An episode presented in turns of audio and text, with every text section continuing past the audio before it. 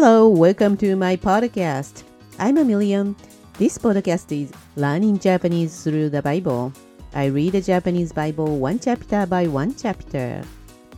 こんにちは、ロサンゼルスからミリオンです。聖書を通して日本語を勉強する番組です。ただただ日本語の聖書を読んでいきます。ピンポイントで主の語りを取り上げ、章ごとの私のポイントを挙げていきます。英語でもポイントを伝えてますので、日本語と英語の比較をしてみてください。このオンエアはポドマティックにアップデートして皆様に配信しております。This on air has been updating at podomatic.com さて、おやすみなさい、寝よとベッドに入ったらすぐ寝てしまえ、夜中に一度も起きない私が1時間ごとに目が覚めて目覚めた朝でしたが、あなたはぐっすり寝られましたか？睡眠がとても大切なのは誰でも承知のところだと思いますが、起きてしまうことはコントロールできない。と実感した今朝でした。では本日は新明記4。今、イスラエルよ、私が教える掟と定めを聞き、それらを行いなさい。それはあなた方が生き、あなた方の父祖の神、主があなた方に与えようとしておられる地に入り、それを所有するためである。私があなた方に命じる言葉に付け加えてはならない。また、減らしてはならない。私があなた方に命じる。あなた方の神、主の命令を守らなければならない。あなた方は主がバールペオルのことでなさったことを自分の目で見た。パールペオルに従ったものすべてをあなたの神、主はあなたのうちから根絶やしにされたのである。しかし、あなた方の神、主にすがってきたあなた方は皆、今日生きている。見なさい。私は、私の神、主が私に命じられた通りに掟と定めをあなた方に教えた。あなた方が入っていき、所有しようとしているその地の真ん中で、その通りに行うためである。これを守り行いなさい。そうすれば、それは諸国の民にあなた方の知恵と誇りを示すことになり、彼らはこれらすべてを掟を聞いて、この偉大な国民は確かに知恵と悟りのある民だと言うであろう。誠に私たちの神、主は私たちが呼び求めるとき、いつも近くにおられる。このような神を持つ偉大な国民がどこにあるだろうか。また、今日私があなた方の前に与えようとしている、この見教えのすべてのように、正しい掟と定めを持つ偉大な国民が一体どこにあるだろうか。ただ、あなたはよく気をつけ、十分に用心し、あなたが自分の目で見たことを忘れず、一生の間、それらがあなたの心から離れることのないようにしなさい。そしてそれらをあなたの子供や孫たちに知らせなさい。あなたがホレブであなたの神、死の前に立った日に、主は私に言われた。民を私のもとに集めよ。私は彼らに私の言葉を聞かせる。それによって彼らが地上に生きている日の間、私を恐れることを学び、また彼らがその子供たちに教えることができるように。そこであなた方は近づいてきて、山のふもとに立った。山は燃え上がって火が中天に達し、闇と雲と暗黒があった。主は火の中からあなた方に語られた。あなた方は語りかける声を聞いたが、見姿は見なかった。見声だけであった。主はご自分の契約をあなた方に告げて、それを行うように命じられた。塔の言葉である。主はそれを2枚の石の板に書き記された。主はその時あなた方に掟と定めを教えるように私に命じられた。あなた方が渡っていって所有しようとしている地でそれらを行うためであった。あなた方は自分自身に十分に気をつけなさい。主がホレブで火の中からあなた方に語られた日に、あなた方は何の姿も見なかったからである。堕落して自分たちのためにどのような形の彫像も作らないようにしなさい。男の形も女の形も、地上のどのような動物の形も、空を飛ぶ翼のあるどのような鳥の形も、地面を這うどのようなものの形も、地の下の水の中にいるどのような魚の形も、また天に目を上げて太陽、月、星など天の満章を見るとき、惑わされてそれらを拝み、それらに仕えることのないようにしなさい。それらのものはあなたの神、主が天下のあらゆる民に分け与えられたものである。主はあなた方を取って鉄の炉から、すなわちエジプトから導き出し、今日のように譲りの民とされたのである。しかし主はあなた方のゆえに私に向かって怒り、私がヨルダン川を渡ることも、またあなたの神、主があなたに譲りの地として与える良い地に入ることもないと誓われた。誠に私はこの地で死のうとしている。私はヨルダン川を渡らない。しかし、あなた方は渡って、あの良い地を所有しようとしている。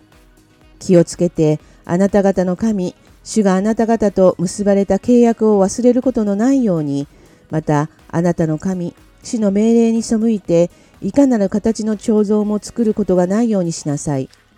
あなたの神、主は焼き尽くす日、妬みの神である。あなたが子や孫を設け、あなた方がその地に長く進むうちに、堕落して何かの形に刻んだ像を作り、あなたの神、主の目に悪であることを行い、身怒りを引き起こすようなことがあれば、私は今日次のことであなた方に対して天と地を証人に立てる。あなた方はヨルダン川を渡って所有しようとしているその地から追われ、たちまち滅び失せる。そこであなた方は長く生きるどころか、すっかり根絶やしにされる。また、主はあなた方を諸国の民の中に散らされ、あなた方は主が追いやる国々の中でごくわずかなものとして生き残ることになる。あなた方はそこで見ることも聞くこともできず、食べることも嗅ぐこともできない。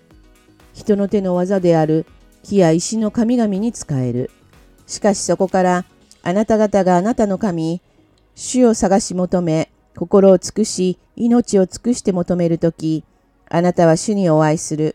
こうして終わりの日に、これらすべてのことがあなたに望み、あなたが苦しみのうちにあるとき、あなたはあなたの神、主に立ち返り、御声に聞き従う。あなたの神、主は憐れみ深い神であり、あなたを捨てず、あなたを滅ぼさず、あなたの父祖たちに誓った契約を忘れないからである。さあ、あなたより前に過ぎ去った時代に尋ねてみるがよい。神が地上に人を創造された日からこの方、天の果てから天の果てまで、これほど偉大なことが起こっただろうか。このようなことが聞かれただろうか。火の中から語られる神の声を聞いて、あなたのようになお生きていた民があっただろうか。あるいは、あなた方の神、主がエジプトにおいて、あなたの目の前であなた方のためになさったように、試みと印と不思議と戦いをもって、また力強い御手と伸ばされた身腕と恐ろしい力を持って、一つの国民を他の国民の中から取り、ご自分のものにされた神がかつてあっただろうか。あなた方のことが示されたのは、主だけが神であり、他に神はいないということをあなた方が知るためであった。主はあなたを訓練するため、天から御声を聞かせ、地の上では大いなる自分の火を見せられた。その日の中からあなたは御言葉を聞いた。主はあなたの父祖たちを愛し、その後の子孫を選んでいたので、御臨在の中大いなる力を持ってあなたをエジプトから導き出された。それはあなたよりも大きくて強い国々をあなたの前から追い払い、あなたを彼らの地に導き入れ、今日見る通り、彼らの地を譲りの地としてあなたに与えるためであった。今日あなたは上は天、下は地において主だけが神であり、他に神はいないことを知り心に留めなさい。今日私が命じる主の掟と命令を守りなさい。あなたもあなたの後の子孫も幸せになり、あなたの神、主が永久に与えようとしておられる、その土地であなたの日々が長く続くようにするためである。それからモーセは、ヨルダン川の向こう、すなわち東の方に三つの町を取り分けた。前から憎んでいたわけではない隣人を意図せずに殺してしまった者がそこに逃れるためであった。その者はこれらの町の一つに逃れて生き延びることができる。それはルベン人には大地の荒野のベツェル、ガド人にはギルアデのラモテ、マナセ人には馬車のゴランであった。これはモーセがイスラエルの子らに示した見教えである。これらは悟しと掟と定めであり、イスラエルの子らがエジプトを出た時、モーセが彼らに告げたものである。そこはヨルダンの川向こう、アモリ人の王、シホンの地のベテペオルの前にある谷であった。このシホンはヘシボンに住んでいたが、モーセとイスラエルの子らがエジプトから出てきた時に、彼らは彼を撃った。そしてシホンの地とバシャンの王オグの地を占領した。そこはヨルダンの川向こう。東の方にいた二人のアモリ人の王の地で、アルノンの渓谷の淵にあるアロエルからシーヨン山、すなわちヘルモンまで、またヨルダン川の川向こう、東側のアラバの全土、ピスガの傾斜地の麓にあるアラバの海までであった。終わり。さていかがでしたか？今、イスラエルよ、私が教える掟と定めを聞き、それらを行いなさい。このように4章は始まりました。ここではモーセがイスラエルの民と共にヨルダン川を渡らずにこの地で死ぬと告げていました。そしてどのような偶像崇拝も決してしてはならなく、主の契約だけを握って生きろと伝えています。またこの種の契約を破ると、良き力を追い出され、根絶やしにされ、各国に散らされ、偶像崇拝をし始めると語っていました。けれどもそんな中でも、主に立ち返った者だけが主に会うことができるとも伝えています。なんだかこの章は、モーセから主の見教えがぎゅっと詰まった章でしたね。さて本日のピックアップは4節です。しかしあなた方の神、主にすがって生きてきたあなた方は皆、今日生きている。But you who held fast to the Lord your God are alive today, every one of you. いかがでしたか？それではあなたにとって心穏やかに過ごせる一日でありますようにお祈りしております。では本日はこの辺で。バイバイ。